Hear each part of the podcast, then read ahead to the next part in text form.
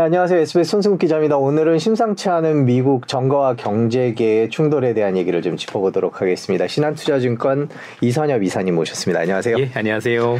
일단 워런 버핏 얘기부터 좀 여쭤보겠습니다. 바이든 대통령을 사실상 뭐 이름은 안 적었지만 직격했다 이렇게 봐야 될 일이 생긴 것 같은데 먼저 어떤 일이 있었는지부터 좀 설명해 주시면 좋을 것 같아요. 결국 바이든 대통령이 먼저 포문을 열었고 네. 바이든 대통령이 대놓고 이제 자사주 매입하는 기업에 대해서 네. 세금을 많이 물리겠다. 그리고 어, 자사주 사는 것에 대해서 굉장히 좀 불편하시다라는 식으로 지금 어, 경제에 대해서 이제 포문을 열기 시작을 했고요. 미국은 자사주 매입하는 기업들이 어, 많죠. 생각보다 많고요. 네. 그리고 이 자사주 매입 때문에 주가가 올라간 케이스들도 있었고 또 주주들 입장에서도 자사주 매입 소각이 되면 주주 가치 효과가 굉장히 크기 때문에 사실상 주주한테도 굉장히 좋은 네. 거고 어, 전체적으로 시장에 미치는 영향도 나쁘지 않은데 어, 바이든 입장에서는 다른 걸 원하고 있는 거죠. 자사주를 사는 게 나쁘다가 아니라 그 돈으로 네. 투자를 네. 했으면 하는 바람이 있는 거예요. 음. 궁극적으로 이제 바이든이라는 사람 자체는 정치인이고 정치인의 목적은 재선되는 게 목적이거든요. 네. 그러면 재선할 때 가장 중요한 건 경제가 될 수밖에 없는 거고 그러면 지금 돈 벌고 있는 기업들이 자사주 사지 말고 기업 가치 이게 중요한 게 아니라 사회에 뭔가 공헌을 해야 될 거 아니냐. 지금 네. 우리가 알고 있는 양극화도 좀 완화를 해야 될 것 같고 또 미국이 앞으로 더 좋아지려면 더 많은 투자가 이루어져야 될 텐데 그럼 그 투자를 위해서는 그 돈을 가지고 자사주를 살게 아니라 열심히 투자를 하고 공장을 짓고 일자리를 만들어라. 이런 개념에서 전체적으로 바이든 대통령이 이렇게 공격을 했는데 문제는 공격하는 그런 어떤 그 발언 자체나 이런 것들이 좀 굉장히 고급스럽지 못했던 거죠. 어. 굉장히 좀 바이든 대통령 보면 좀 거친 표현들을 많이 쓰는데 그래 따라 보시면 될 것 같고 우리가 알고는 워렌 버핏은 당연히 투자자 아니겠습니까? 네. 아, 투자자 입장에선 당연히 우리가 알고는 자사주가 매입하고 소각되면 주식 숫자가 줄어드니 주식 숫자가 줄어든 만큼 기존 주주들은 주식을 더 많이 가지고 있는 효과들이 있게 돼요. 그러면 일단 주가도 오를 테니까 좋을 거고 또 내가 그 주주로서 누릴 수 있는 어떤 그런 베니핏 이득도 많아지는데 나쁠 이유가 전혀 없다라고 보는 거죠. 또 조금 더 길게 보겠습니다. 미국 같은 경우는 주식이 굉장히 중요한 게 단순히 그 회사가 가지고 있는 사람만 주주가 되는 게 아니라 미국의 퇴직연금이 대부분 주식으로 많이 구성돼 있어요. 네. 네. 우리나라에 비해서 훨씬 더 많은 주식 비중이 있다라는 거죠. 대표적인 게 401k 같은 연금도 마찬가지고 그럼 사실 주식이 많이 오르면 퇴직금이 증가하는 효과가 있고 그럼 궁극적으로 미국인들이 특히 퇴직했었을 때 쓸 수 있는 돈이 많아진다라고 보면 경제적 효과도 있다라고 보는 거죠. 그러니까 뭐 단편적인 것만 볼 게 아니라 이런 부수적인 효과들까지 고려를 해야 될 것 같은데 바이든 대통령이 일단 내년이 급하죠. 네. 어쨌든 당신 입장에서는 재선이 돼야 될 거고 그러려면 투자가 이루어져야 되는데 기업들이 투자 투자할 생각을 안 하고 자꾸 자사주 산다고 하니 어떻게 세금이라도 먹여서 방향을 좀 이쪽으로 틀어볼까 하는 부분에서 둘이 부딪히고 있다고 보시면 되겠습니다. 네. 오렌 버핏의 발언에 관한 CNBC 기사를 준비했는데 같이 보면서 말씀드리겠습니다. 오렌 버핏이 자사주 매입에 대해서 비난한 사람을 가리켜서 경제적으로 너무 모른다 이런 식으로 크게 비난을 했다 이런 기사가 나와 있네요. 최근에 이제 바이든 대통령이 하고 있는 경제에 대한 정책을 놓고 보면 미국이란 나라가 가지고 있는 가치를 조금 무너뜨리는 모습들이 많이 보이죠. 미국이란 나라는 어, 자유, 우리가 흔히 얘기하는 자유민주주의 국가, 그 다음에 우리가 기회가 굉장히 균등한 국가를 알고 있는데 최근에 경제에 대해서 간섭들이 너무 많이 심해졌고 간섭이 심한 정도가 조금 그 도를 넘었다라고 싶을 정도로 어, 투자자들은 생각을 하고 있는 것 같습니다. 어, 대표적인 사례로 볼 수 있는 게 부유세 같은 거 도입하자라는 얘기를 하면서 정유 회사들에 대해서 굉장히 음, 좀 네. 규제를 많이 강하고 있는 거. 정유 회사뿐만이 아니죠. 은행에 대해서 수수료 내려라. 통신사에 대해서도 니들 이게 말이 되냐? 뭐 우리가 각종 수수료 내려라. 그래서 각종 분야에 대해서 여러 가지 규제를 통해서 사실상 압박하고 있는 이런 모습들에 대해서 굉장히 불편했을 거라고 생각을 하고 있는 거고 앞서 말씀드렸던 자사주 요것과 관련해서도 그냥 스무스하게 뭔가 아, 투자를 좀 하기 위해서 이런 조치를 합니다라고 했으면 뭐 둘 다 다 그렇게 큰 무리가 없었을 텐데 그것과 관련해서 마치 어, 이런 어떤 그 자사주 사는 기업들에 대해서 굉장히 좀 불편한 듯이 거친 표현들을 했었던 것 자체가 둘의 좀 날선 공방을 하게 만든 거 아니겠느냐라고 보고 있습니다. 네. 아니 근데 버핏이 원래 그 자사주 매입에 대해서는 되게 우호적으로 알려져 있고 예전에 팀쿡이 했을 때도 칭찬을 뭐 칭찬이랄까 좋은 표현을 많이 실제 본인들 회사도 자사주를 많이 사고, 사고 있고요. 있죠. 네. 본인 세금을 많이 내게 되는 그런 이유도 좀 있을까요? 있다라고는 하지만 사실 우리가 있는 워렌 버핏이라는 분은 워낙 기부를 많이 합니다. 음, 그렇죠. 예, 기부를 이렇게 많이 하는 분이 단순히 세금이 음. 올라간다라고 해서 이것 때문에 내가 세금을 더 많이 내야 되니까 나는 욕심쟁이는 아니신 거거든요. 네, 네, 네. 그렇게 본다면 이분 자체가 나름대로의 어떤 세금 때문에 이렇게 지금 발끈하는 건 아니다라고 보여지네요. 네, 저도 그런 뜻으로 네. 얘기한 건 아니었는데, 네. 근데 또 그 오렌 버핏 입장에서 보면 바이든 대통령의 표현이, 표현이 좀 거치긴 했지만 기본적으로 이런 게 민주당의 성향이다라고 그냥 넘어갈 수도 있었을 것 같다는 생각이 들어요. 선거 앞두고 있고 지금 뭐 급해졌고 재선 관련돼서는 그렇게 넘어갈 수도 있지 않을까 싶었는데 이게 이렇게 한다고 정권이랑 붙는다 그래서 그렇게 유리하진 않을 것 같기도 맞습니다. 한데요. 뭐 그런 건 있겠지만 기존에 우리가 알고 있던 민주당 색깔하고는 조금 더 많이 다른 모습이 아닌가라는 아, 네, 생각을 가지고 그런가요? 있는 게 어쨌든 민주당 자체적으로도 물론 이제 나름대로 뭐 경제 정책이 공화당하고 다른 모습이 있고 그렇겠지만 지금 하고 있는 모습들은 우리가 알고 있는 그런 모습이라면 약간 포퓰리즘적인 음. 이런데 조금 더 이제 가까워지고 있는 게 특징이라고 볼 수가 있겠죠. 앞서도 말씀드렸지만 여러 가지 정책이 뭔가 자유민주주의 국가 또는 자본주의 국가의 모습보다는 뭔가 이제 관여의 개입이 너무 조금 음. 과하게 개입되는 모습들도 많이 보여주고 있고 어, 전체적으로 이와 관련해서는 뭐 많은 요인들이 있겠지만 미국이 이제 돈을 쓰고 싶은데 돈이 없는 것도 문- 문제가 되지 않을까 싶습니다. 기본적으로 음. 지금 미국의 부채 한도가 굉장히 꽉 차 있잖아요. 그럼 이 꽉 차 있는 상황에서 궁극적으로 뭐 서민들 편을 많이 들려면 보험을 비롯해서 의료 비용부터 시작해서 서민들한테 많은 혜택을 줘야 되는데 그러려면 필요한 게 돈인데 그렇죠. 사실 그러려면 세금을 많이 걷어야 될 거고 거둘 수 있는 방법이 없다 보니 여러 가지 쥐어짜기 흔히 얘기하는 마른 수건 쥐어짜기 이런 것들을 통해서 하다 보니까 조금 더 불협화음이 더 커지고 있는 것으로 판단됩니다. 실제로 올라갈까요? 세율이 1%에서 4%로? 어, 불가능한 얘기라고 생각을 하고 있고 네. 우선 민주당에서는 이렇게 될 경우 뭐 1에서 4% 올리자고 얘기를 하지만 이전에 1% 올렸던 것도 결국 blue wave라 그래서 민주당이 상원과 하원을 다 차지했었기 때문에 가능했던 건데 지금은 이미 하원 자체적으로 어, 공화당이 이미 수중에 넘어가 있고 음, 네. 우리가 세금과 관련된 부분은 사실 하원에서 모든 권한을 쥐고 있기 때문에 하원에서 이걸 찬성할 가능성은 매우 낮다라고 생각을 하고 있습니다. 음. 궁극적으로 공화당은 돈을 덜 쓰자 주의거든요. 그렇죠. 그러니까 돈도 덜 쓸 건데 왜 이런 데서 세금을 쓸데없이 걷느냐라는 주장들이 여전히 나오고 있다는 점들을 감안을 하면 뭐 상원에서는 통과될 가능성이 있다고 하더라도 이게 하원까지 내려와서 통과가 되고 그로 인해서 세금 자체가 4%까지 올라갈 가능성은 아직까지는 낮아 보입니다. 음. 혹시 이제 미국에 투자하시는 개인 투자자분들이 신경이 쓰이실 수도 있거든요. 자사주 매입 많이 하는 회사를 갖고 계신 분들도 우리나라에 많은데 어떤 영향이 있을까요? 일단 세금이 올라간다라고 하면 기업이 맞는 세금이기 때문에 기업들 입장에서 이 1% 세금 때문에 우리가 알고 있는 자사주 매입을 중단하거나 그러진 않을 것 같아요. 왜냐하면 이 세금 때문에 궁극적으로 기업들이 아 그럼 내가 자사주를 안 사고 투자를 해야 될까라는 생각을 할 수도 있을 것 같은데 사실 투자라는 건 세금 때문에 하는 건 아니거든요. 기업들 입장에서 장기적인 비전을 보고 그 비전 안에서 내가 정말 투자가 필요하다라고 느낄 때는 자사주가 문제가 아니라 실제로 투자에 나서지 않겠습니까? 궁극적으로 세금 때문에 뭔가 기존에 있던 정책을 바꿀 가능성은 낮다는 점에서 볼 때 물론 그 자체가 불편하지 않은 건 아니지만 그러면서 뭔가 큰 물줄기가 바뀔 거라 판단되지는 않습니다. 왜냐하면 지금도 보셨겠지만 네. 결국 4%까지 세금 올리겠다는 얘기 안에는 1% 가지고 효과가 없을 것 같고 이로 인해서 기업들이 기존에 있던 생각을 바꾸지 않을 것 같으니까 그런 표현을 쓰는 거 아니겠어요? 근데 앞서도 말씀드렸다시피 기본적으로 뭐 미국에 있는 공화당에서 이걸 반대하고 그래서 세금 인상 효과가 1% 정도로 그친다라고 보면 사실상 기존에 있던 틀에서 많이 바뀌는 건 아닐 거다라고 보고 있습니다.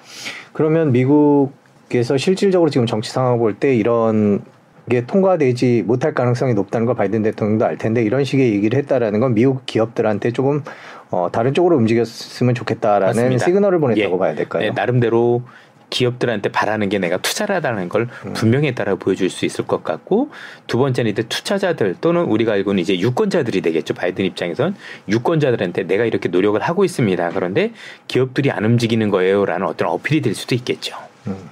국내에서도 참 오렌 버핏 투자자로서 좋아하는 분들이 참 많은데 이 바이든과 워렌 워렌 버핏의 이제 의견 차이에 대해서 이사님께서는 개인적으로는 어느 쪽을 지지하십니까? 어 저는 주식하는 사람 아니겠습니까 네. 주식하는 사람이면 증권 시장에 유리한 게 제 입장에선 좋기 때문에 네. 전반적으로 놓고 본다라면 저는 워렌 버핏이란 분의 손을 들어주는 게 제 입장에서 맞다. 또 우리 보시고 계신 분들이 투자자라고 네. 감안을 한다라면 네. 저는 그게 더 맞다라고 생각을 하고 있습니다.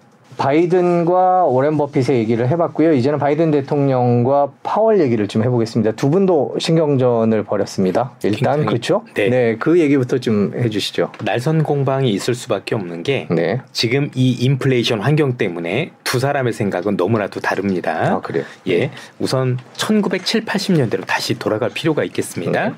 아, 우리가 알고 있는 제롬 파월 의장은 1970, 80년대 있었던 물가가 재발했었던 사례. 즉 예전에 아서번스라는 분이 물가를 제대로 못 잡았죠. 네. 그래서 물가가 다시 크게 재발했고 그 결과 아, 우리가 알고 있었던 그 볼코라는 사람이 정말 금리를 크게 올리면서 물가를 잡았던 사례가 음. 있습니다. 문제는 그렇게 금리를 크게 올려서 물가를 잡았기 때문에 미국 경제는 정말 거의 파탄 직전까지 갔었던 네. 그런 어려움들이 있었다라는 거죠. 그래서 지금 우리가 알고 있는 제롬 파월 머릿속에서는 그 당시의 사례 그래서 내가 정말 아서 번스가 되지 말아야지. 그래서 우리가 알고 있는 폴 볼커를 닮기 위해서 keeping at it인가 그 단어를 써가면서까지 아 나는 무조건 이, 이 사람을 닮아가겠어 그런 얘기를 했다라는 거죠. 그러니까 그 당시에 7, 80년대에 인플레이션을 잡는데 실패했던 아서번즈 연준 의장이죠. 맞습니다. 예, 그 사람처럼 안 되고 폴 벌커처럼 되기 위해서 이제 움직이고 있다 이런 그렇습니다. 식의 그렇게 움직이게 되면 무슨 문제가 생기냐면 네. 물가에 대해서 되게 인색하게 되는 거죠. 음. 그래서 정말 물가가 잡히기 전까지는 과도한 긴축을 할 수도 있는 문제는 그렇게 과도한 긴축을 하게 될 경우 미칠 경제의 파장이 부정적이라는 거고 경기 침체 우려를 좀 더 가중시킬 수 있는 우려가 큰 거죠. 그때 폴 벌커 때 기업들이 다 도산하고 뭐 그러지 않았었나요? 정말 크게 도산했고요. 네. 미국의 제조업이 무너지는 계기가 됐고 그로 인해서 미국 같은 경우는 경제 체질을 바뀌는 계기가 됐습니다. 그 당시에 미국의 제조업 비중이 상당히 컸었었는데 네. 20% 가까이 됐던 게 지금 11%까지 내려오는 계기가 됐고요. 음. 그래서 미국은 서비스업으로 결국은 무너진 우리가 아는 제조업을 다시 일으켜 세우기에는 역부족이었던 게 음. 금리 때문에 무너진 것도 있었지만 또 엎친 데 덮친 격으로 일본이라는 국가의 기업들 뭐 우리가 네. 소니라든가 음.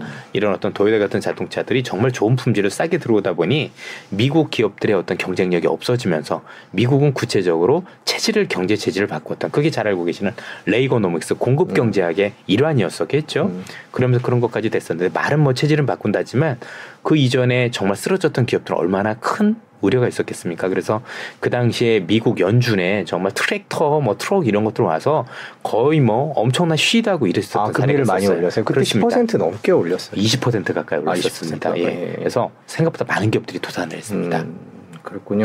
그런데 그랬던 파워 그걸 바라보고 있는 파월 의장과 바이든과는 그럼 결국에는 대선을 앞두고 있는 바이든과는 약간 그렇습니다. 이해관계가 다를 수밖에 네. 없겠네요. 앞서도 말씀드렸던 파월 의장 같은 경우 그런 실수는 안 하겠다라는 네. 거지만 그 실수 때문에 사실은 대통령이 바뀌었거든요. 아, 네, 당시에요? 맞습니다. 네. 미국은 어, 통상적으로 대통령을 4년을 하고 재선을 하는데 웬만하면 재선이 다 됩니다. 네, 네. 재선이 안 된 경우가 몇 차례 없거든요.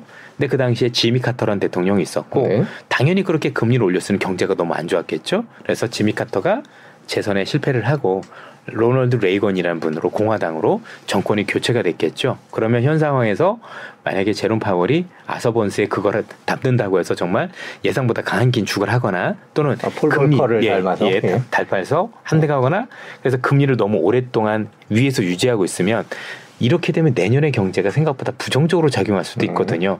그러면 내년의 경제가 제일 좋아야 되는데 내년에 부정적으로 되면 바이든 입장에서는 재선에 실패할 수 있는 가능성이 높아져요. 지미 카터가. 떠오르겠군요. 예. 그래서 거기에 대해서 지금 요즘 날선 공방을 하면서 대놓고 지금 파워를 공격하는 모습들이 많이 나타나고 있습니다. 뭐라고 공격을 하는 전체적으로 임금과 관련해서 최근에 백악관에서 보고서를 따로 냈을 정도로 네네. 거, 그 경제위원회가 따로 있잖아요. 거기서 네네. 내가 실제 임금을 조사해 보니 데이터를 그려보니 그렇지 않더라. 그래서 전체적으로 지금 연준이 생각하는 것보다 어, 고용이 그렇게 탄탄한 것도 아니고 임금이 올라가는 것도 아니기 때문에 너무 지금 과잉 긴축하고 있다라고 최근에 보고서까지 냈습니다. 음. 그리고 이게 좀 마음이 급했는지 라엘 브레이너드 연준 부총재를 이번에 이제 본인 그쪽으로 데리고 왔잖아요. 비둘기파를 네. 왜 데리고 왔겠어요? 비둘기파를 데리고 온 이유는 야 지금 긴축이 너무 과도하니까 이렇게 하지 말아라고 지금 백악관에서 대놓고 지금 날선 공방을 하고 있고요. 보고서까지 내면서 이렇게 하면 안 되지라고 정확하게 지금 파워를 정조준을 하고 있는 모습을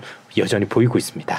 그러니까 쉽게 정리를 해보면 백악관에서 너무 긴축하지 마. 내년에 대선이 있어. 뭐 약간 이런 사인을 보내고 그렇죠. 있는 그러니까 건가요? 간단한 거죠. 내년에 경제 안 좋게 만들면 네. 당신 책임이야. 네. 그리고 그렇게 할 정도로 물가가 높은 것도 아니고 잘 잡혀가고 있는데 왜 그렇게 과도하게 음. 얘기를 하고 있니? 라고 지금 얘기를 하고 있는 거죠. 파월 입장에서는 실제로 아서번즈 때 그 정치적 압력이 있었다 이제 그런 얘기들이 있었는데 그 당시가 떠오를 수 있을 것 같은데 별 반응은 지금 안 내고 있나요? 그렇습니다. 네.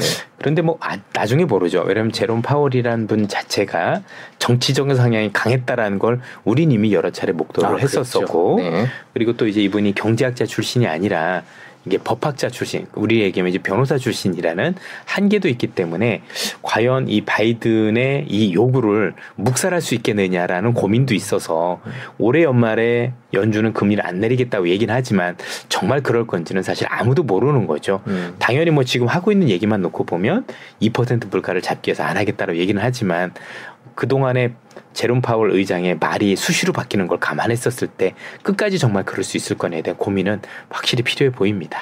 그 지금 어, 백악관과 연준의 그 뭐 갈등이라면 갈등이고 의견 차이라면 의견 차이 같은 거의 핵심에는 인플레이션이나 뭐 고용 이런 것들이 있을 네. 텐데요. 뭐 그런 상황에 대해서 양측의 주장은 어떻습니까 지금? 아직까지는 그래도 네. 어, 백악관의 의견보다는 네. 그래도 경제 전문가가 많이 모여 있는 그렇죠. 연준의 의견을 그래도 제가 볼 땐 더 신뢰해야 된다라고 보고 있는 게 맞다라고 보여지고요. 다만 연준에서도 물가에 대해서 대단히 경계적인 시각은 드러내고 있지만 궁극적으로 지표에 따라서 얼마든지 생각이 바뀔 수 있다라고 지금 얘기를 한 편입니다. 네.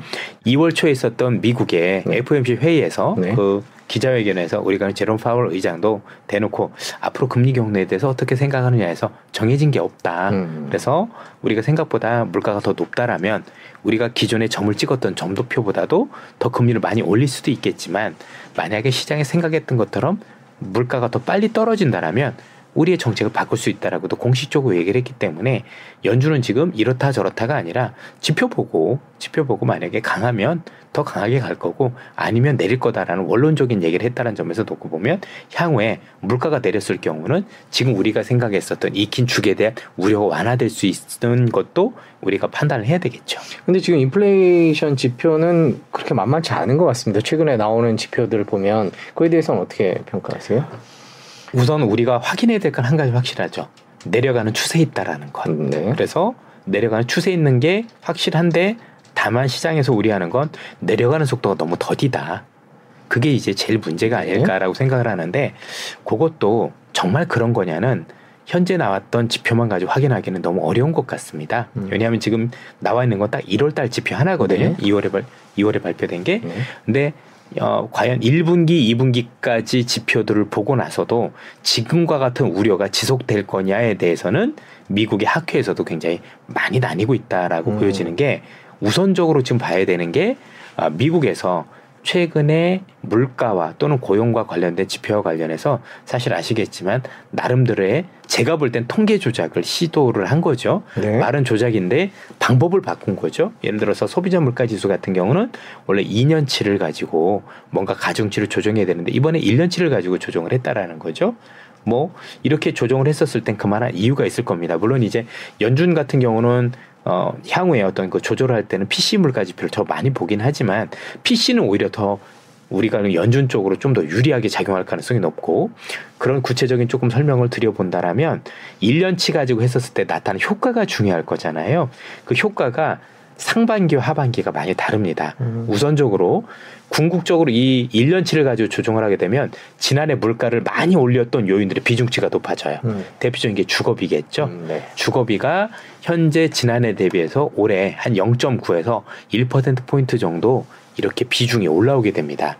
그런데 지금 주거비는 이번에 1월 달에 올라온 것처럼 나왔어요. 당연히 다음 달에도 그럴 가능성이 있고 그러면 안타깝게도 요 계절 조정치 또는 이 가중치 조정한 걸로 인해서 우리가 볼 수 있는 1, 2월 달 효과는 주거비가 더 올라갈 것이니 나름대로 물가가 예상보다 더 높게 나오겠죠. 그럼 연준이 얻는 건 뭐냐면 기대 인플레이션을 차단할 수 있죠. 음. 어, 예상보다 물가가 높게 나와. 그러니 나는 더 강하게 금리를 올릴 수 있을 거야라고 지금 계속해서 연준 위원들이 얘기를 한다고 해도 시장에선 당연히 받아들이겠죠. 그럼 이게 지금 왜 필요하냐? 아시겠지만 그동안 시장이 너무 먼저 달려갔죠. 네. 아, 연준 올해 보니까 금리도 많이 못 올릴 것 같고 물가 잡히고 있는데 올해 연말엔 금리도 많이 내릴 수 있을 거야라고 너무 낙관적으로 보다 보니까 이걸 통제할 만한 어떤 기재가 필요했는데 억지로 통제할 수는 없고 궁극적으로 지표가 나와서 이 지표분이 아직도 멀지 않았어. 이 물가 보니까 너무 높아서 내가 지금 긴장의 끈을 놓으면 안 될 것 같다라는 걸 얘기하고 싶은 지표가 필요했는데 마침 그렇게 된 거죠. 근데 중요한 건 3, 4월 달 이후라고 생각을 해요. 음. 3, 4월 달 이후가 되면 그 비중이 제일 높은 주거비가 급격하게 빠지게 됩니다. 왜냐하면 주거비는 우리가 아는 집값에 1년 정도 후행을 합니다. 네.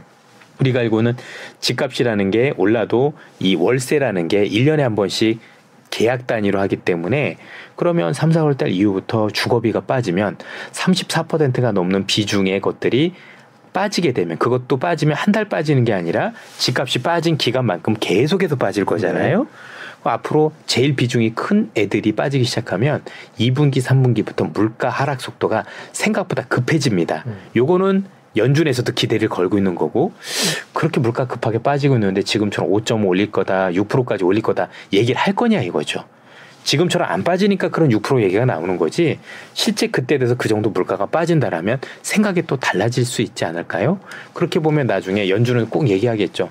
내가 물가 보고 한다고 그랬잖아. 지표 보고 한다고 그랬잖아. 그러면 지표가 예상보다 빨리 떨어지면 생각을 바꿀 수도 있다라고 하니 꼭 올해 연말에 금리를 안 내린다라고 생각할 수는 없는 거 아니겠습니까?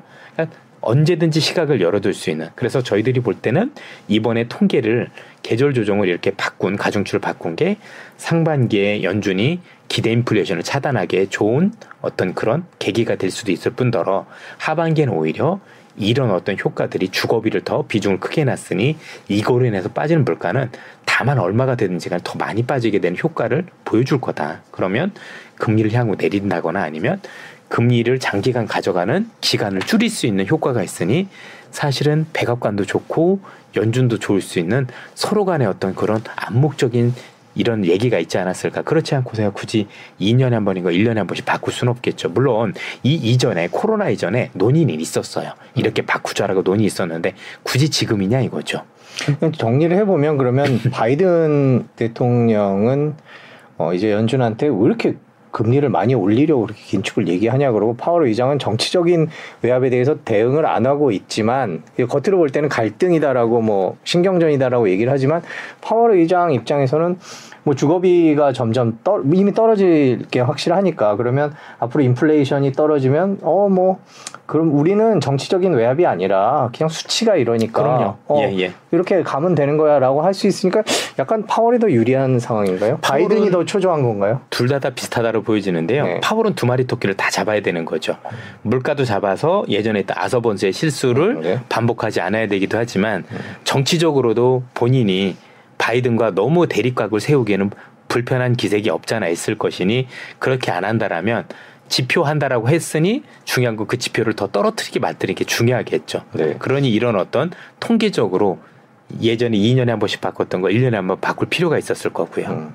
그 최근에 이제 인플레이션이 쉽게 안 잡힌다라는 느낌을 주니까 그러니까 금리로 못 잡는 거 아니야? 그러면서 이제 연준에 대해서 약간 공격적인 발언을 하는 분들이 있었거든요. 그러면 연준 지금 말씀- 이사님 말씀해 주신 대로라면 뭐 연준이 그런 얘기 듣고 초조해할 필요는 없는 상황이에요. 사실 알 수는 없는 거죠. 네. 왜냐하면 진짜 안 잡힐 수도 있는 거니까. 네.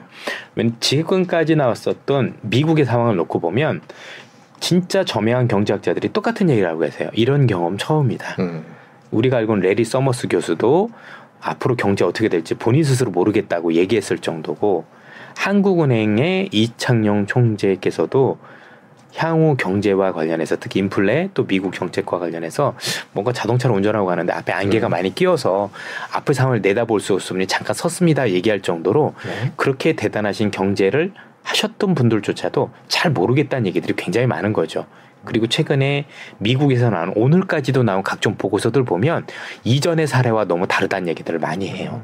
대표적인 보고서 두 개를 들자면 첫 번째 보고서 같은 경우는 뭐냐면 어, 우리가 알고 있는 그 지표와 관련된 불확실성과 관련된 부분인데 오늘 나왔던 보고서의 핵심이 뭐였었냐면 지금 우리가 알고 있는 경제적 통계는 전부 다 신뢰성이 너무 떨어진다. 예전에 코로나 때 이전에 비해서 지금 우리가 아는 소비자 물가와 관련된 지표들 또는 고용 지표와 관련된 지표들은 대부분 설문 지표거든요. 그러면 설문 지표가 제대로 신뢰가 있으려면 많은 분들이 대답을 해야 되고 네. 또 전화를 했었을 때 그 대답에 대한 비율도 높아야 되는데 실제 코로나 때에 비해서 코로나는 그래도 대부분 지표들을 발표할 때 한 60에서 70% 이상 응답률이 있었다라면 지금은 3에서 40%까지 떨어진 응답률도 많다고 그러더라고요.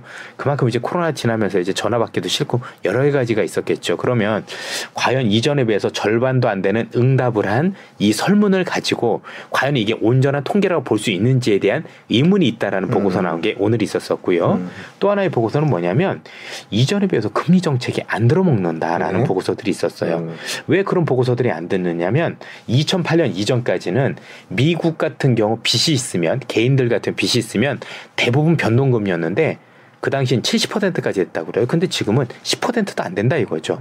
아니 변동금리가 아니라고 하고 지금 다 고정금리면 미국이 아무리 금리를 올려도 사실 개인이 받는 피해는 더 적다라는 거죠. 그러네요. 내가 네. 대출이 많긴 하지만 그 대출이 뭐 고정금리였기 때문에 니들이 올리든지 말든지 난 예전 거야 하는 거고 오히려 저축하기 좋은 거죠. 음. 와 보니까 한 5% 금리 준다네, 6% 준다네 그러면 저축하다 보니까 오히려 돈이 더 있다라는 거죠. 요런 여러 가지들이 많이 다르다 보니까 과연 이런 환경 환경을 옛날에 했던 환경하고 비교를 할 거냐. 그래서 이전과 다른 거의 첫사례다라고 얘기들을 많이 하고 있고 하나 더 부연해서 말씀드리자면 고용 시장에 대해서도 그런 거죠. 음. 이전에 없었던 고용. 또 정말 많이 돌아가셨고 110만 명 이상 또 우리가 알고 있는 코로나 이후에 은퇴자들이 굉장히 많이 늘어나고 있고 최근에 또 재밌는 보고서도 나온 게 미국인들이 알아서 이제는 나는 비정규직을 할래 자발적으로. 음. 최근에 비정규직 이렇게 들어서 왜 그런 거냐 물었더니 난 비자발적으로 해. 워라벨을 생각을 해서 나는 이제 정규직 다니기 싫고 내가 일하고 싶을 때 일하겠어. 왜? 사람이 부족하니까. 충분히 그럴 만한 우리는 깡을 부린다고 보통 하는데 사람이 많을 때는 감히 비정규직 일할 생각은 안 하지만 지금은 내가 언제든지 내가 원할 때 일을 할 수 있기 때문에 뭐 내가 계속 비정규직 나갈 거야. 이런 어떤 많은 요인들이 발생하다 보니 이전 비해서 고용 지표를 신뢰하기가 되게 어려워졌다라는 보고서들도 나오고 있습니다. 연준이 중요시하는 게 고용 지표일 텐데 방금 말씀해 주신 거 보면 뭐 코로나로 인한 사망자도 많았고 뭐 미국의 생산 가능 인구가 줄어든지는 제법 됐고요. 그 다음에 어 이민을 철저하게 또 막고 있고 이런 상황에서 결국에는 노동력이 부족 할 수밖에 없고 그러면 임금이 올라가고 뭐 실업률은 떨어지고 이럴 수밖에 없는 어떻게 보면 전과 다른 상황인데 연준이 그 통계를 계속 보고 있, 보면서 긴축을 하는 것이 어떤가라는 생각이 듭니다. 뭐 연준 입장에서는 달리 볼 필요는 없을 것 같고요. 그래서 연준 입장에서 굉장히 힘든 게임을 하고 있는 거죠. 그래서 지금 시장에서도 많은 분들이 지적을 해주는 게 이런 정도의 고용이면 정말 대단한 고용인 거잖아요. 이런 환경이면 연준이 기존의 목표로 했던 2%를 포기하는 게 맞지 않느냐 의견들이 음. 뭐 엘 에리언이라는 분도 나오고 있고 케네스 로고프 하버드대 교수도 그렇고 꽤 많은 분들이 2% 쉽지 않을 거야. 음. 그리고 니들이 얘기하는 2% 정도 긴축을 하게 되면 과잉 긴축을 하게 될 거니 잃는 게 더 많으니까 3에서 4% 정도라고 물가를 현실적으로 조절한 얘기가 있습니다. 이분들이 케네스 로고프 교수 이분들이 물가를 3, 4%를 얘기하는 건 단순히 미국의 고용이 튼튼하기 때문만은 아니고요. 이전과 상황이 상황이 다르다는 얘기도 있는 거예요. 하나는 뭐냐면 예전에는 중국이 정말 저임금으로 싼 어떤 제품을 공급했기 때문에 물가가 안정돼 있어서 네. 2% 물가가 높아 보였지만 이제는 중국도 임금도 올라갔고 예전처럼 싼 거안 만든다는 네, 얘기죠. 그렇죠. 그러면 현실적으로 그 2%라는 기준이 맞느냐? 특히 현재 2%라는 기준 자체가 미국이 세우는 철저한 원칙이었던 게 아니라 1989년에 뉴질랜드 중앙은행에서 특히 뉴질랜드 재무장관이 이 정도면 낫겠느라고 2% 발표한 걸 전 세계 각국에는 차용한 거거든요. 그러니까 사실 마땅한 우리가 알고 있는 학문적인 어떤 근거가 없는 게 이 2%라는 거죠. 그래서 여기에 목매이지 말고 현실적 으로 생각하자는 얘기들이 많이 나오고 있는 겁니다. 네. 바이든 대통령이 이제 내년 대선을 앞두고 결국에는 파월 의장에게 간접적으로 이런 식으로 불만을 얘기한 것도 그런 이유일 텐데 그러면 지금 바이든 대통령으로서 내년 대선까지 어차피 뭐 대통령이 계속 경제를 끌고 갈 수밖에 없을 텐데요. 투자자 입장에서는 바이든이 뭘 지향해서 갈까 이런 지향해서 갈까 이제 그런 게 궁금해질 것 같아요. 인플레이션 수준이나 경기 침체 수준이나 그 뭐 아니면 올해는 좀 안 좋았다가 내년에 좋아지는 건지 이런 식의 전략은 대체로 어떻게 구사를 할까요? 바이든이 원하는 건 두 마리 토끼를 다 잡고 싶겠죠. 물가도 잡는데 경기도 침체로 안 가는 네. 이게 쉽지 않은 거잖아요. 사실 네. 너무나도 쉽지 않은 거죠. 네. 그렇다면 차선책으로 선택할 수 있는 건 경기가 혹시 안 좋아진다라면 올해 안 좋아지는 게 낫겠죠. 네. 올해 조금 안 좋아지고 내년에 회복되는 그림으로 가야 되겠죠. 그래서 지금 바이든 대통령 입장에서는 비상수단으로 쓸 수 있는 카드들이 꽤 있어요. 어, 네. 예, 예를 들면 결국 물가를 낮출 수 있는 방안이 될 텐데 그 중에 하나는 이민자들을 많이 풀어주는 거죠.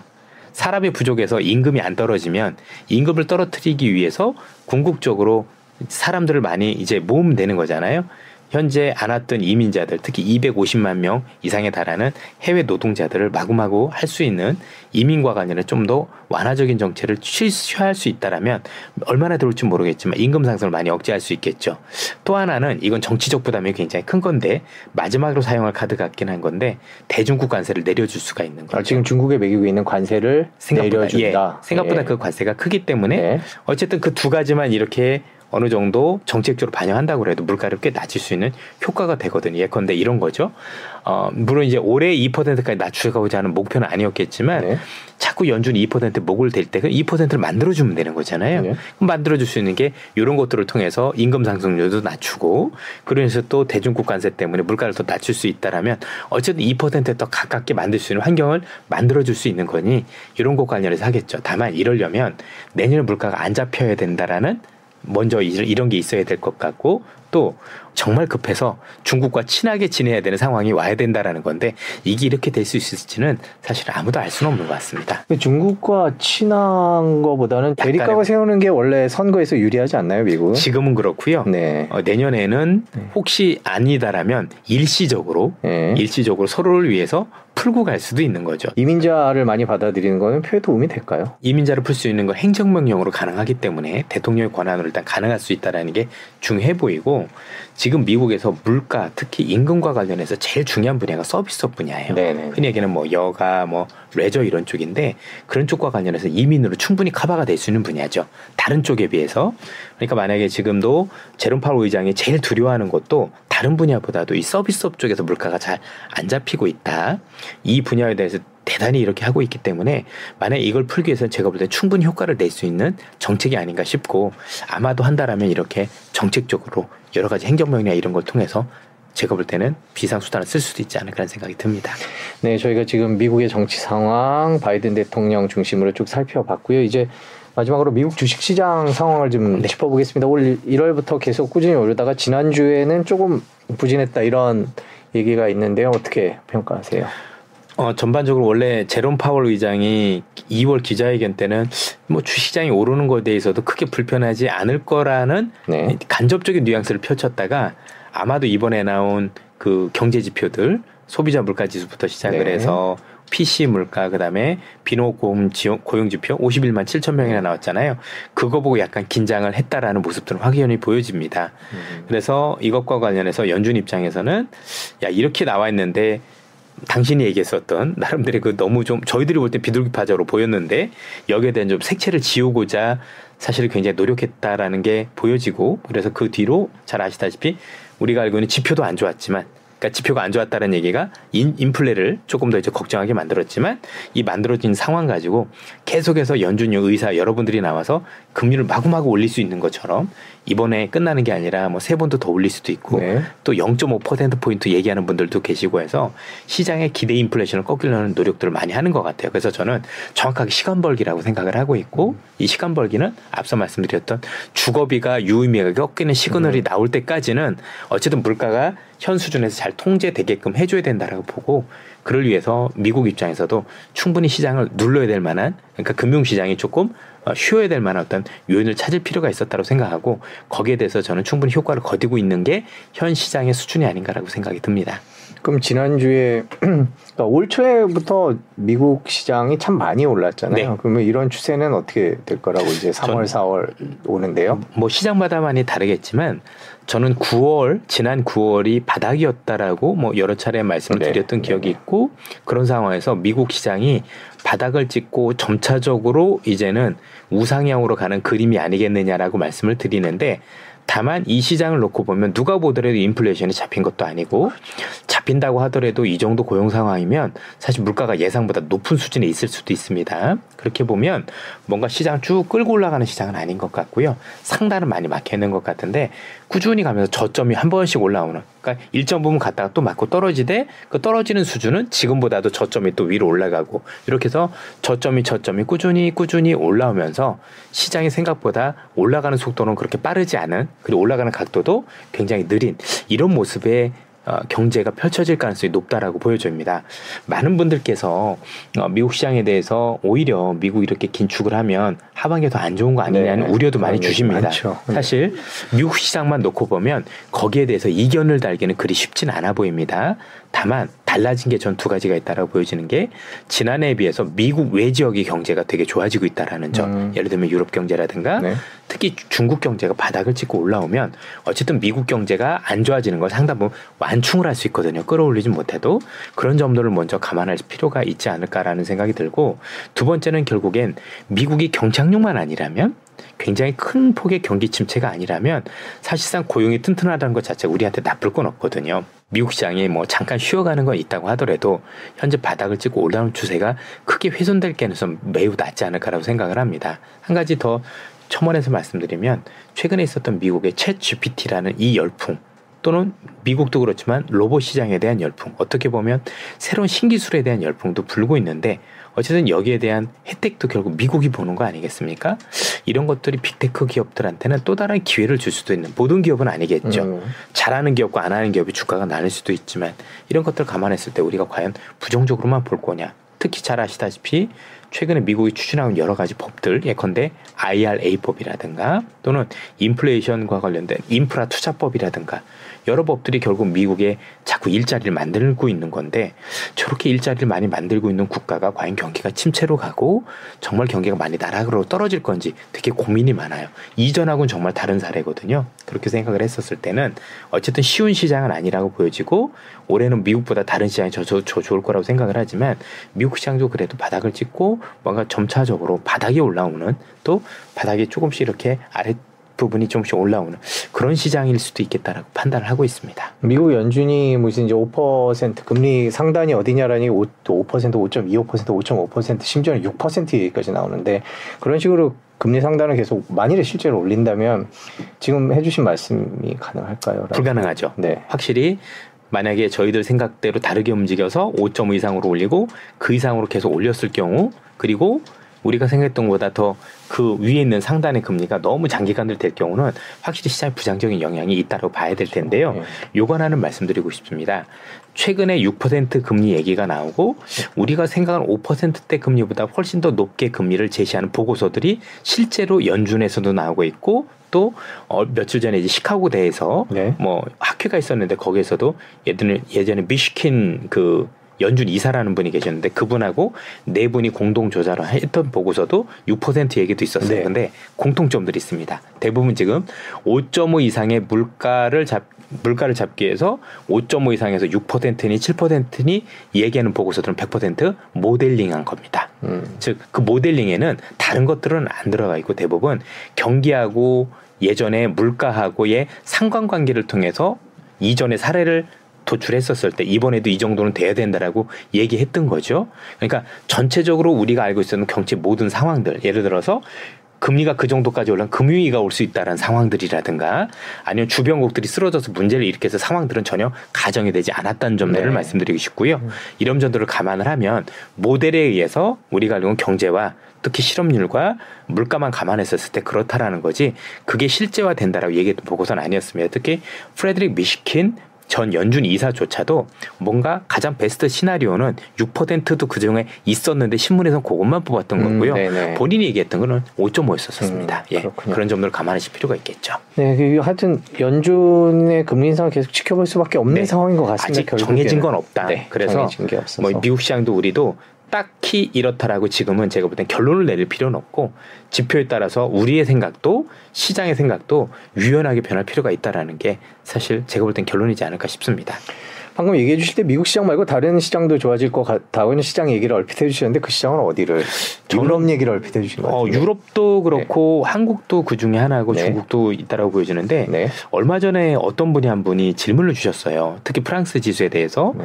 어, 프랑스 시민들이 느끼고 있는 체감 경기는 생각보다 안 좋은데 네. 주가가 이렇게 오르는 게 맞느냐라고 말씀을 주셨는데 어, 그분들이 말씀하신 서민 물가가 어렵다는 데는 저도 동의를 합니다만 이게 주식하고 경제하고 다른 점인 게 프랑스에는 CAC 지수, 네. 까크 지수라는 지수는요 40개 종목으로 구성되어 있습니다. 근데 그 40개 종목에 시가총액 1등부터 5등까지가 뭐였겠습니까? 다 명품입니다. 네. 1등이 M, LVMH, 루이비통이라는 루이비통. 거고요. 네. 그 안에 에르메스, 네. 디올부터 시작을 해서 로레알까지 다 들어있어요. 근데 이 다섯 개 시가총액이 나머지 애들보다도 월등 시가총액이 음, 높아요. 네. 그냥 이렇게 말씀드릴게요. 어, 우리가 알고 있는 유럽에서 특히 프랑스나 우리가 아는 뭐 FTAC 영국도 100, 100종목밖에 안 되잖아요. 그러니까 당연히 프랑스는 수천 개, 수만 개 기업이 있을 텐데 그런 기업들은 안 들어가 있고 40개 종목만 보는 건데 이 기업들은 명품만 좋아져도 네. 우리나라 사람 명품만 많이 사줘도 네. 어이없게 주가가 오르는 그래서 여러분들이 생각하는 것과 시민 경제와 되게 괴리돼 있는 시장이다 음. 그런 측면에서 보실 필요가 있다라고 생각을 하고 있고요 한국은 궁극적으로 지금 글로벌 시장에서도 중국 시장이 좋아지면 중국 시장이 좋으면 가장 그래도 아직까지도 반사이익을 크게 보는 시장이라고 현재 보고 있는데 중국의 reopening이 생각보다 미약하다로 얘기는 하지만 중국이 지금 경기 부양책을 더 크게 쓰기 위해서 지금 미국의 긴축이 중단되는 걸 기다리고 있거든요.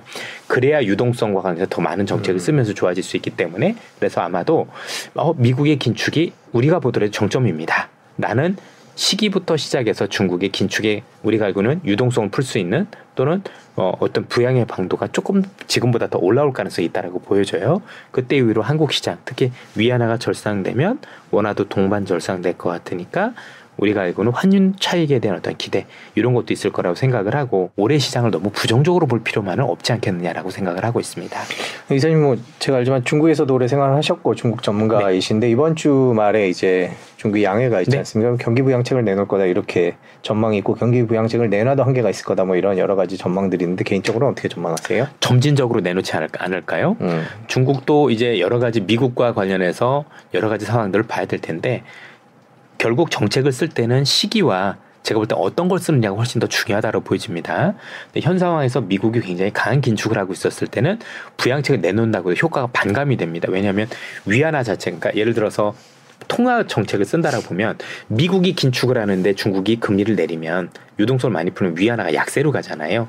위안화가 약세면 중국인들 입장에서는 구매력이 약해지는 거잖아요. 내 돈의 가치가 떨어지니 수입 물가가 오를 거고 그럼 이런 효과를 더 확실히 내기 위해서는 그래도 미국이 아까 말씀드린 것처럼 김축이 어느 정도 끝나간다고 할 때 더 이상 까- 달러가 강세로 가지 않는다라고 하는 부분에서 써야 정책적 효과가 클 수 있다고 보여지기 때문에 양회에서는 큰 그림을 보실 필요가 있고 이 큰 그림 안에서 아마 시차를 두고 나서 중국 경제가 효과적으로 경기가 부양될 수 있는 정책들을 내놓을 수 있다라고 생각을 하고 있습니다. 참고로 그럴 수밖에 없는 게 중국의 노인 경제 상황이 좋지 않기 때문입니다.